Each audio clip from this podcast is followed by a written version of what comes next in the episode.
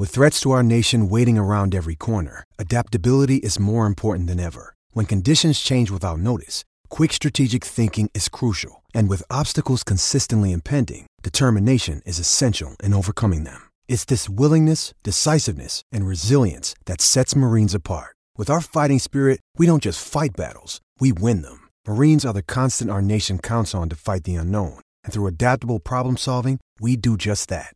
Learn more at marines dot com.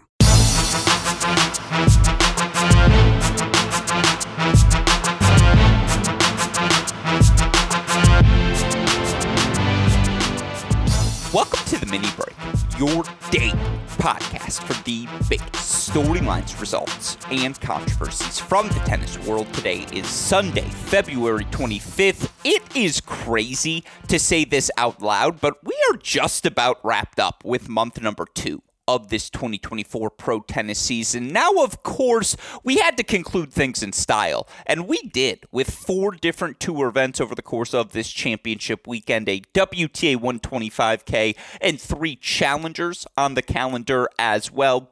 But given we are now two months into the season, it does feel like this would be a good week for some reflection. So that will be a theme of most of our episodes here this week. I will try to reflect on some sort of lesson we have already learned throughout the course of this twenty twenty-four season. Now, some of that reflecting will be done with guests. I can tell you all now, Jeff Sackman will be joining me either Tuesday or Wednesday on this podcast. Obviously, what he does at Tennis Abstract, essential to this show. We will also have our dear friend David Gertler at some point to break down in depth everything that has happened during this South American clay court swing.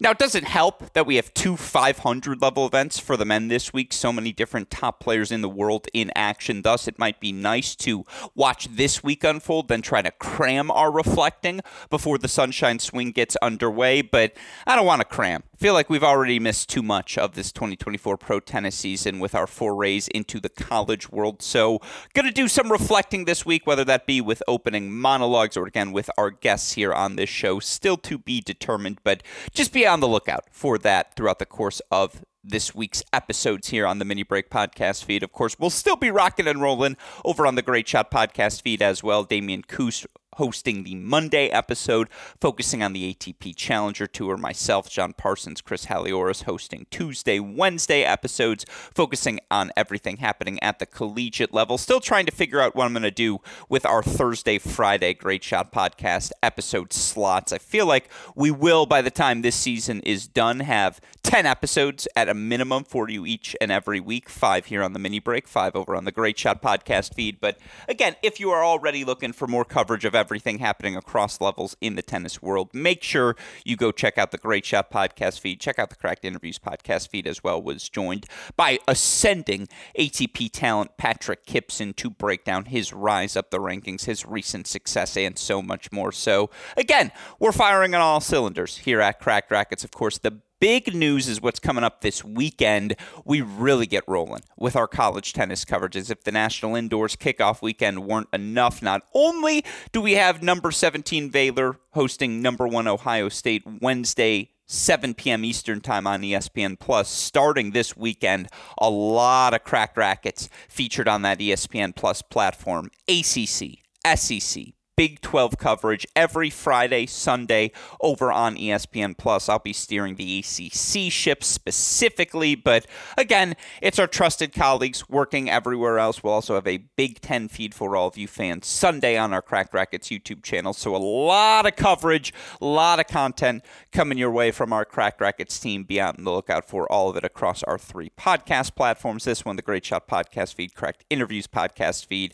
Of course, be on the lookout for our Cracked Rackets YouTube channel to have new content, and then again broadcast each and every Friday, Sunday on E S P N Plus as well. The reason we're able to do all those things is because of the support we get from all of you. We won't forget our roots. Don't worry. We'll continue to cover all levels, pro, college, juniors, and otherwise here on this show in our assortment of podcasts. But again, a thank you to you listeners for sticking with us. We're so grateful that we've received these opportunities to shine a spotlight on the things we love in the tennis world. We appreciate made, I suppose, your appreciation for our appreciation, two degrees of appreciation here of the sport. And again, we know it's our job keeping the most well-educated, best uh, informed fans in the business. We take that job so seriously, and we appreciate all of you trusting us to do so. A thank you to you. A thank you as well to the support we get from our friends at Tennis Point, tennis point dot com. The promo code is C R fifteen. All right, let's wrap up February, break down our championship weekend, four tour-level events. Let's start on the women's side. Surprise champion, obviously,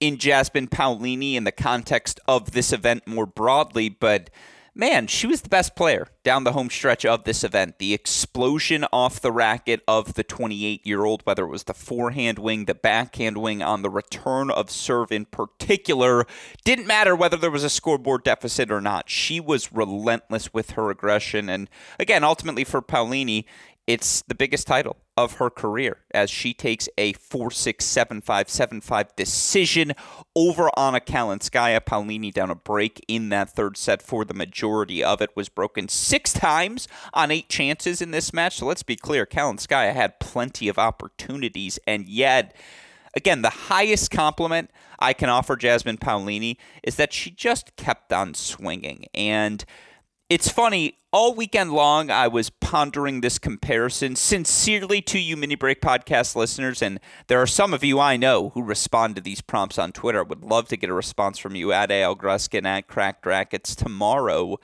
She reminds me of a smaller Jen Brady, if that makes sense to all of you listeners. twenty-eight-year-old Jasmine Paolini, that wind up on the forehand, the way she explodes through it and can flatten it out, the way she drives through the backhand as well, that accentuated follow-through over her right shoulder.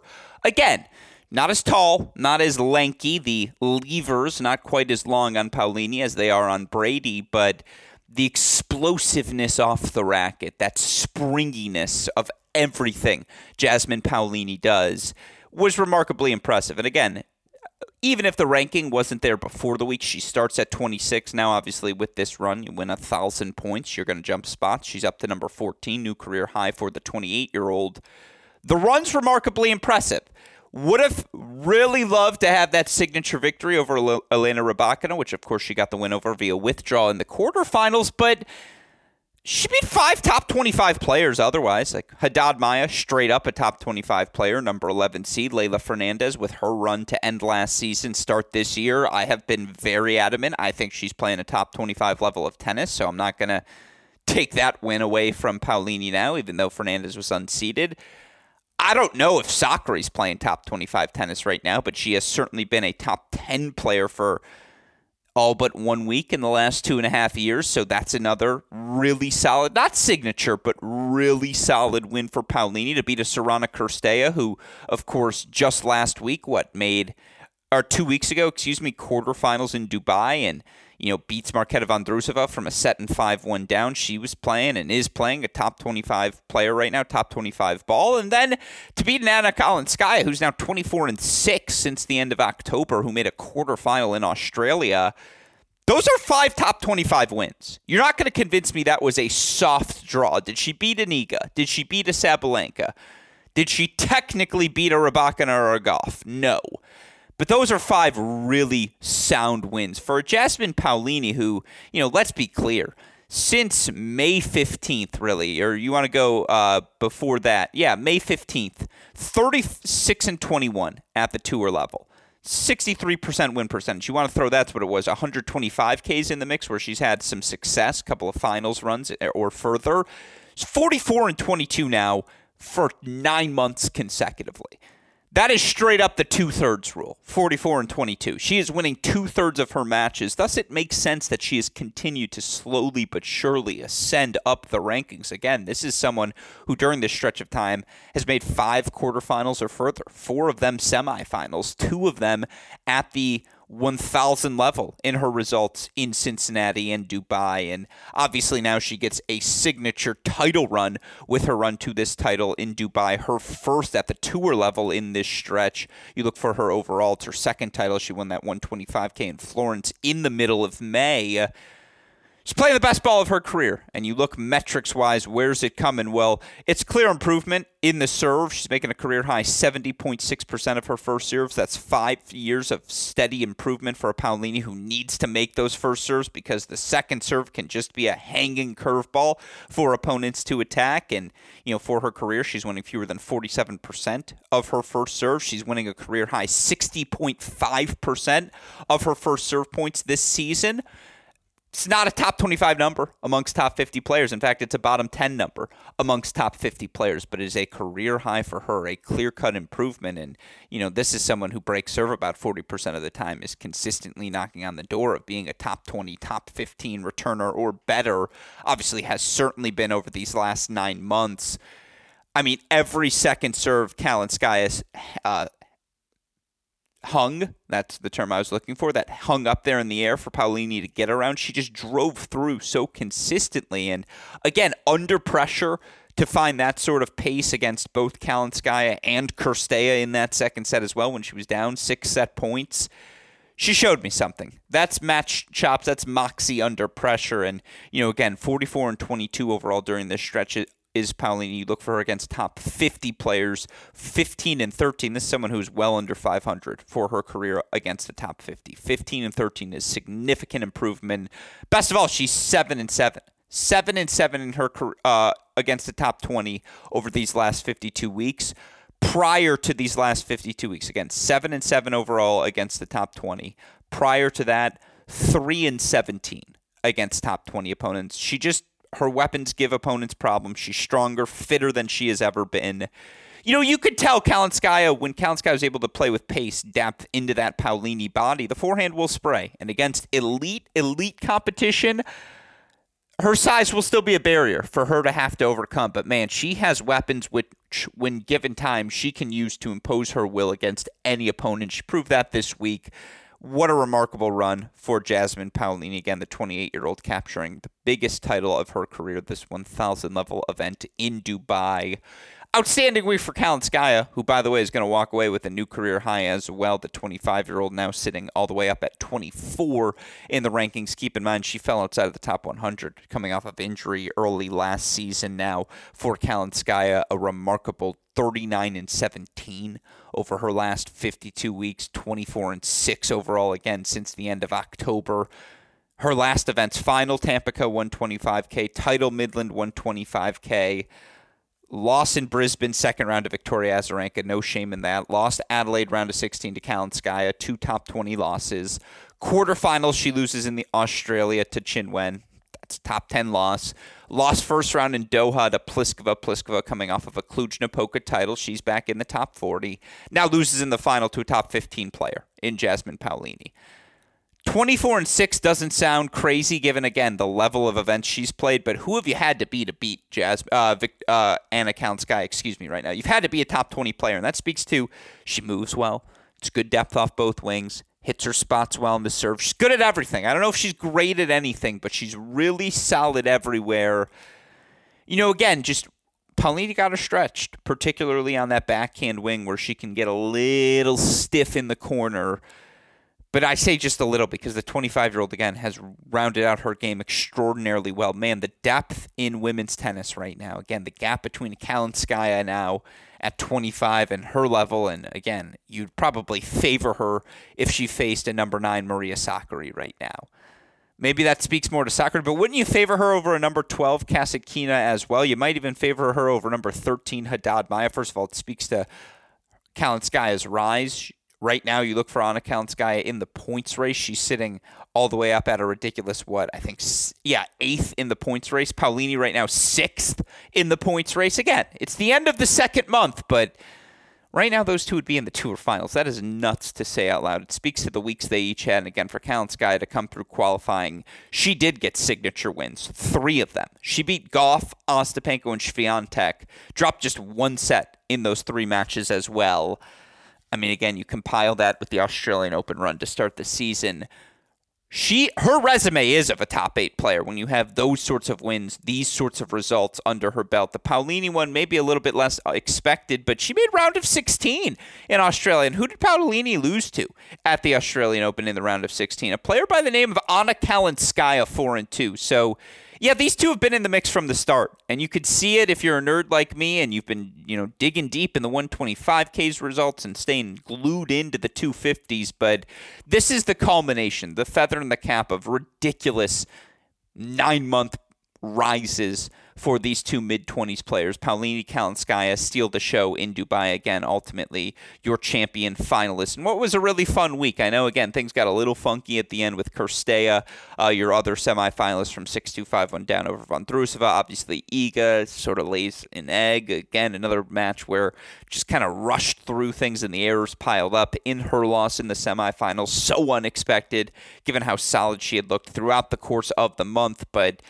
you know, again, you had a Chin Wen quarterfinal run. She continues to look really, really good to start this season. Clearly, top ten, top eight, inner circle ascent for the rising star. Vondrusova at least steadying the ship somewhat, making quarterfinals. Another good Cîrstea run as she's got all these sunshine swing points to defend. Not too much noise in round number one. I suppose Sakkari continues to struggle. The ups and downs of Ludmila Samsonova, all things maybe we can reflect upon this week as we do some reflecting. But fun event in Dubai, and again, culminating moment for two players who have slowly been ascending in Anna Kalinskaya and Jasmine Paolini. Of course, the twenty-eight-year-old Italian Paolini, ultimately your champion. Speaking of players who won significant titles, dare I say, again, significant moments, it was a first tour-level title for Jordan Thompson in Los Cabos, so let's begin our A T P coverage there. I mean, what a moment. This is a guy who was down a set in four one to Alex Mickelson in, what, round number two of this event, and, you know, digs himself, or round number two, excuse me, round number three, quarterfinals of this event, and, you know, after that, Thompson beats Mickelson, then gets wins over two top fifteen players in Sasha Zverev, Casper Ruud. Obviously, the Zverev win, seven five, four six, seven six, a three-and-a-half-hour thriller. Then three and six, he knocks off Casper Ruud uh, in straight sets after he served for the matchup, five four, gets broken, or five three maybe, gets broken pretty routinely at thirty forty, only to manage to somehow bounce his way back, ultimately pull that match out in straights. I mean, just a crowning moment. A crowning moment for a twenty-eight-year-old who spent a lot of time at the A T P Challenger level. He's played three hundred nine Challenger level matches.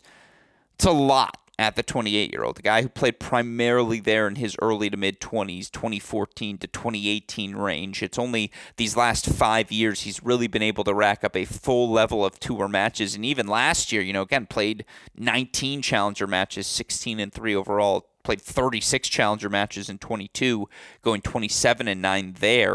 You know, a guy who won two Challenger titles last year, February, May, respectively. Now, he's an A T P Tour champion. Again, makes his second final in the last fifty-two weeks. First came in Den Bosch, where he won the opening set seven six, was a tiebreaker away against Griekspoor. Now, this time, three and six. No ifs, ands, or buts about it. I've never seen him hit the forehand with the sort of gusto he's hit over the course of this week in Los Cabos. And again, the way he was just hitting down on the forehand against Casper Ruud, every bit of topspin. And obviously Casper Ruud plays with a lot of it. Thompson absorbed, redirected, and added some pace, some gusto, some chutzpah behind those balls as well. Again, was just driving through everything so purely.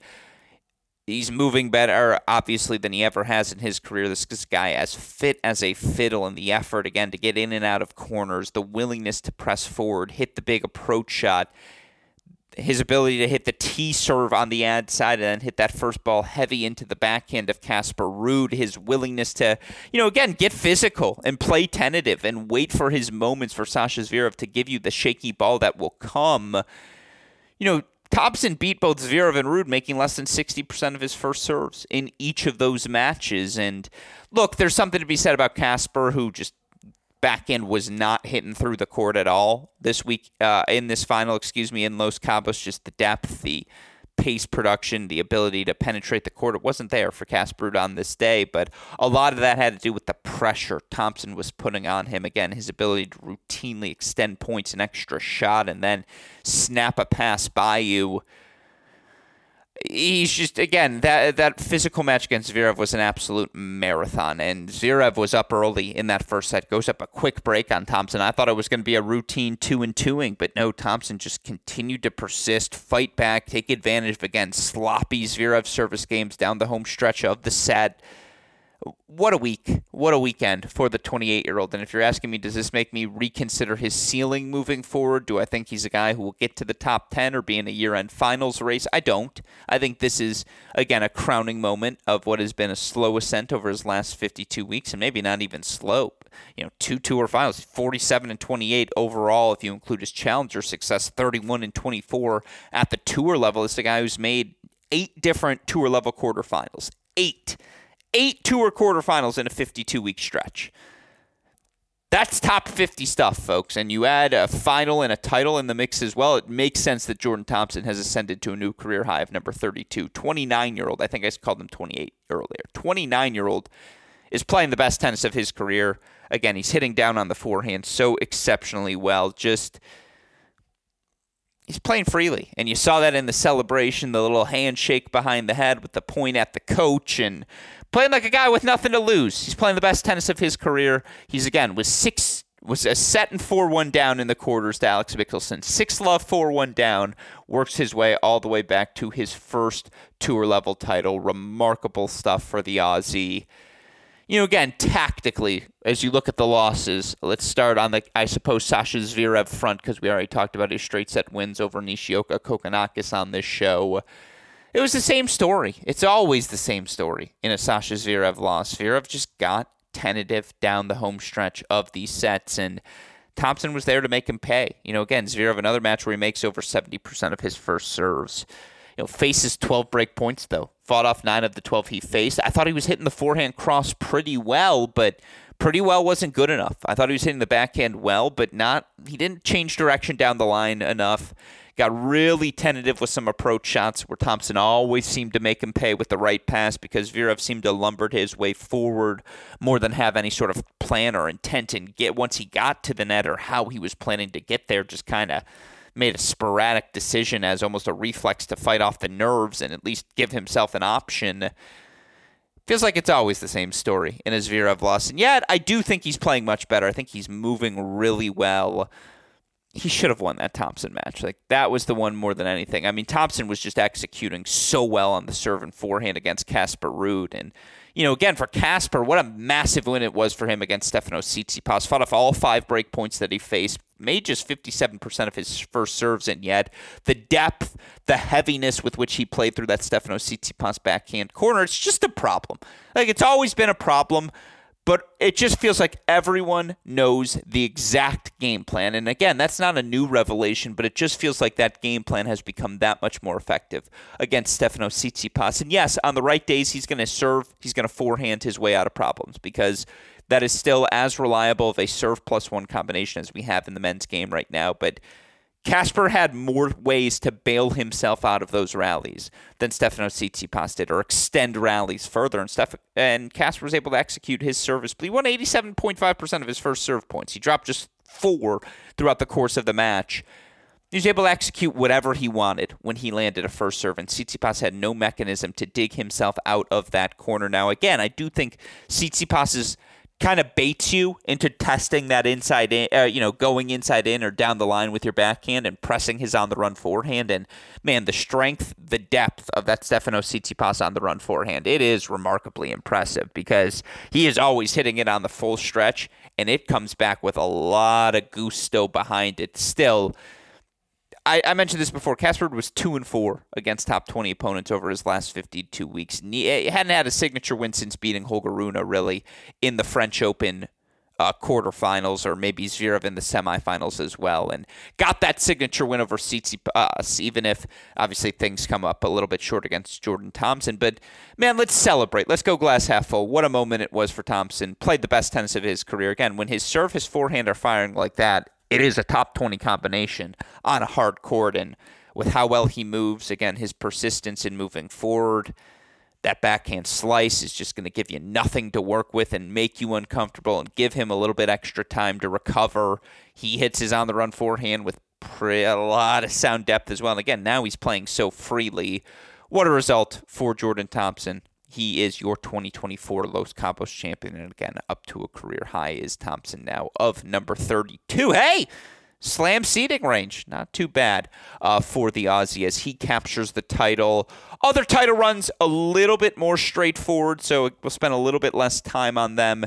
Shout out to second-seeded Karen Khachanov, seven six six four victory over Jakub Mensik. After Khachanov went about five years without a title, he's now won two in his last four months or five months on tour. Khachanov, seven six six four, closes out Mensik to earn the title in Doha. Doesn't drop a set on his way to the two fifty title. And, you know, again, injuries are the reason Karen Khachanov's not in the top ten right now. He's thirty-five and eighteen over his last fifty-two weeks of play. Played exactly one match. Nope, zero matches between Roland Garros and the U S Open last year dealing with injuries. So no points from Cincinnati, no points from Canada, no points from a City Open, no points from a Wimbledon, no points from any of a grass surface where obviously he has had plenty of success over the course of his career.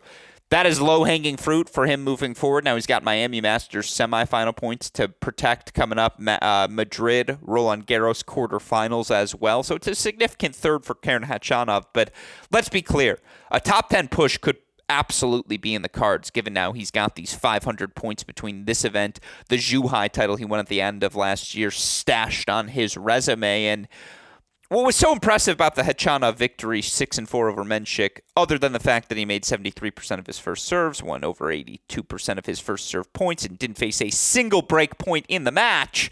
I mean, that's remarkably impressive, but it was how tactical Khachanov was, how disciplined he was in this hour forty-nine minute affair. It was the fact that even the points he lost to Jakub Mensik, where the eighteen-year-old came up with more spectacular tennis. And let's be clear, the eighteen-year-old, he and Joao Fonseca are the stories of this week, even more so than Jordan Thompson winning his first title. I mean, to see two teenagers this talented, top one hundred good already, and in my opinion, players with clear-cut top twenty-five or better upside, always a little tough until you see them, you know, again, Mensik, maybe you are a little bit ready to go higher than top twenty-five. Fonseca, I want to see a little bit more across surfaces, but the speed uh, of a guy with that sort of size and strength from this eighteen-year-old Mensik, the decisiveness with which he hits his weapons, his willingness to move forward, the pressure he can put you under. Jakub Mensik showed you everything this week. Again, boy, was he impressive. And yet, Karen Khachanov's, again, like, apologies for using like there. I don't like that sentence structure. We're going to leave it in anyways.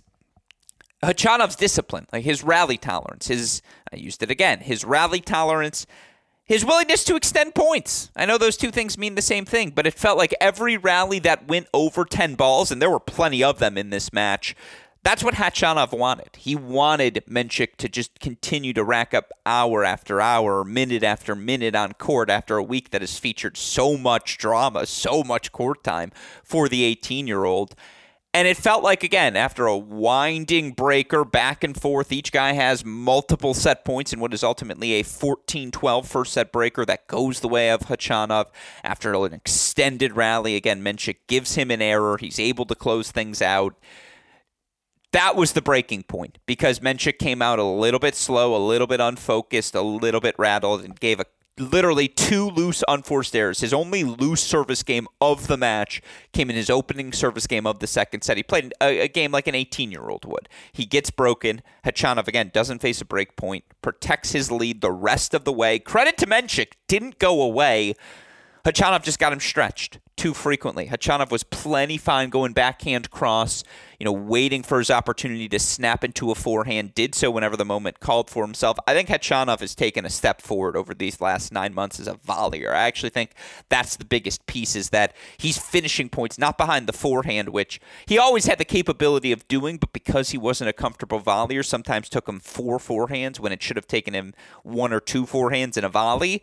He's now taken one or two forehands in a volley. Didn't face a single seed all week, but straight sets over Mensik, Popyrin, Marjan, and obviously gets the retirement victory over Rusevori as well. That is a rock-solid week for Karen Khachanov, who, with the victory, going to move up a couple of spots to number fifteen. Obviously for Mensik, first player in two thousand five to be in the top one hundred rankings next week will be Jakub Mensik. The eighteen-year-old will sit at number eighty-seven in the live rankings, up twenty-nine spots as a result of making his first tour-level final. The sample side's adding up for Jakub Mensik. You look at his start to the season, you know, challenger final in Canberra, semi-final in Manama, uh, round two in Australia where he goes five sets with Hurkacz. That was after he made round three in, in New York, the slam before. He's clearly a top one hundred guy. I think he's pretty clearly a top fifty guy as well. You look for Mensik for what it's worth right now in the points race. Jakub Mensik currently sitting at twenty-fifth in the points race overall. You look in the yearly E L O, Jakub Mensik cur- currently sitting at twenty-sixth. Overall E L O, Jakub Mensik's currently sitting at sixty-one. He's probably somewhere in between that twenty-six and sixty-one range, but I think he's a top fifty player already. Certainly looked like it this weekend. Wins over Monfils, Rublev, Murray, and Alejandro Davidovich Fokina. That's what happened in Doha. Last but certainly not least on the tour level front, let's talk, excuse me, Rio.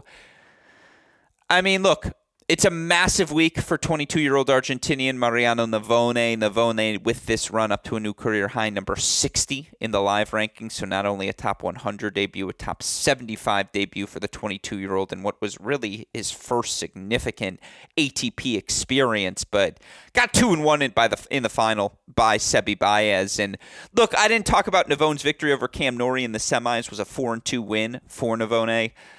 Norrie was clearly something was off physically. He just wasn't moving well. And set number two, he wasn't extending rallies at all. And that's what he was doing so well through his first three matches. Just so, it clearly ran out of steam or something was up. But credit to Navone, stayed the course. He is so solid. He drives through his backhand so well, even if the forehand, it's going to be an issue on a faster surface. It's a little wristy. It's a little whippy. And certainly Sebi Baez feasted on it in the final.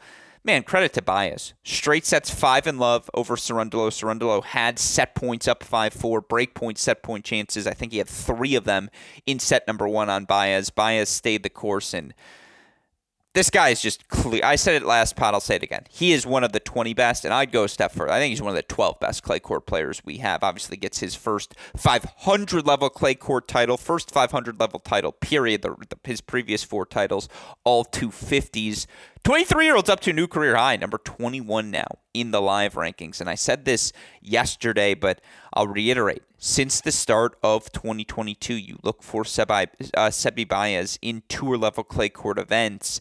You know, fifty-two and twenty-seven overall. He's made the quarterfinals of fourteen different tour-level events. He's now won four different titles, made six different finals in tour-level clay court events as well. And he's going to be seated at the French Open. I just don't want him in my section if I'm anyone else, because the forehand is an absolute bazooka, drives through the backhand so well, and with how much depth and pace and the angles, all the things he can do from the ground, all he has to do is make the drop shot to have success with it, and boy, does he have feel on it. He's a comfortable volleyer, comfortable with the overhead. The second serve will always hang because he is not the tallest fella, but he hits his spots really well on the serve. He's just an extraordinary athlete. Pound for pound, again, he has precisely what he needs. It's a massive moment. Again, a five hundred title that you knew at some point felt like Sebi Baez would capture in his career, given his success in this South American clay court swing. Look, I saw the Andy Murray tweet, so we'll address it now. He said unpopular opinion. It's not an unpopular opinion. Andy Murray's precisely right, but I think it's a widely held view. There should be a one thousand level clay court event in this month of February in South America. There are so many players who come down this month, you know, again, from the, I mentioned yesterday, Diego Montero, who eleven of fourteen of his career quarterfinals have come in South America. Guys like Nicolas Iari, who wins his first title on home sur, uh, soil in Chile, and Baez, and just seeing these crowds in Rio, what they were coming out for Fonseca, for Sabeth Wild, for Montero. The energy, the passion, obviously we've seen in the past in Argentinian Davis Cup as well. These fans show out. They show up, they understand the sport, and they are passionate about it, and they should be rewarded with a quality event, if not a major just downright itself. Obviously, I think a one thousand level event to dip the toes within it. I mean, again, what a massive moment for Sebi Baez. What a fun event this was in Rio. We got a lot of South American clay court coverage to catch up on, so we'll leave things there for now, but a massive moment for Navone as well. Forehand needs a little work, but boy, is he fluid and drives through that backhand so well. You're not going to want him in your first round now as he makes his foray into A T P-level events over the next few months. Last but not least, let's talk about some lesser uh, level events, but certainly significant ones. Shout out to former Florida standout McCartney Kessler. She's up to a new career high, number one twenty-one now. Obviously, Kessler made a name for herself, winning her first-round match over Fiona Ferro before the three-set loss to Linda Noskova, winning her first tour-level match, uh, excuse me, slam match at this year's Australian Open. She obviously won the U S T A wildcard late last year with her success, wins the sixty K in Rome, semifinals in Templeton in that wildcard challenge. She's now forty-nine and twenty-one over the course of her last fifty-two weeks, twelve and two to start the year as Kessler now, as she goes back-to-back titles, ten straight wins, wins uh, the Rome uh, f- title, seventy-five K a couple of weeks ago, now this one twenty-five K Porto Vallarta title where she beats Claire Liu, Leah, Leah Jean-Jean, Haley Baptiste, and now in the final, a win over Tyler Preston as well. thirteen and two is Kessler to start her uh, season up to a new career high, number one twenty-one. Good result for Preston. Preston, as well as, as the eighteen-year-old up to a new career high, number one fifty-three, continues her ascent. But again, it's all about uh, McCartney Kessler right now, and those college tennis ties continue to deliver. By the way, Haley Baptiste, the twenty-two-year-old, in making the semifinals, so powerful, so talented. She's up to a new career high one oh six in the live rankings, knocking on the door of a top one hundred debut. So just something to keep your eye on uh, as the events unfold over the course of this week. And then, speaking of players with college tennis ties, how about twenty-five-year-old Val Vachereau? It's the best start in twenty twenty-four. We have not talked enough about the former A and M All-American, now a ridiculous, ridiculous eighteen and one to start his season. It's a third challenger title of the year as well, as he wins the title in Pune. three six, seven six, seven six. He knocks out former Tennessee All-American Adam Walton in the final. You know, you look for Val Vachereau, his first challenger final to August twenty twenty-two, but he hadn't made one until the start of this year other than that. Now he's won three to start his season as such, into the top one fifty for the first time, up to number one forty-seven. And again, replacing a lot of I T F points with challenger points over the next six months. A top one hundred window is now there with three challenger titles to start the season for the former A and M All-American. And by the way, shout out to Adam Walton. Another challenger final for him. He's up to a new career high of number one forty-five as well. Two guys continuing uh, to ascend up the rankings with big challenger success. Uh, in Pau, shout out to Otto Virtanen. We saw him obviously have that massive result at Davis Cup last year. I forget if he beat Macir Tiafo, but the big-hitting twenty-two-year-old, he wins the challenger title in Pau, up to number one thirty-one now in the live rankings.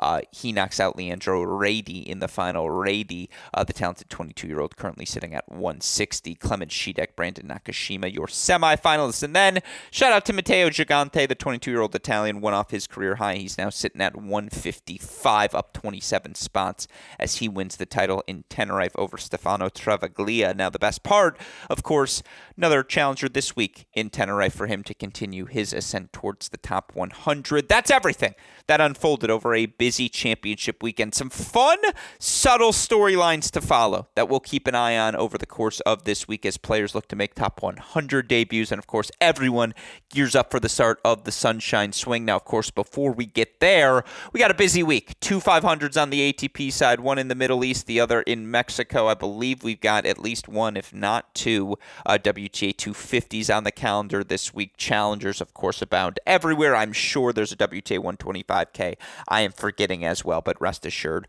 we'll cover it all uh, on tomorrow's podcast. And then we're going to start doing some reflecting, whether it's on the South American clay court swing or any of the other many storylines that have unfolded here through the first two months of the season. Of course, the reason we're able to do that day out, day in, day out here at Cracked Rackets is because of the tireless efforts of our super producer, Daniel Westhoff, who, as always, has a of N I N Job to do day in, day out, making all of our content possible. A shout out to him.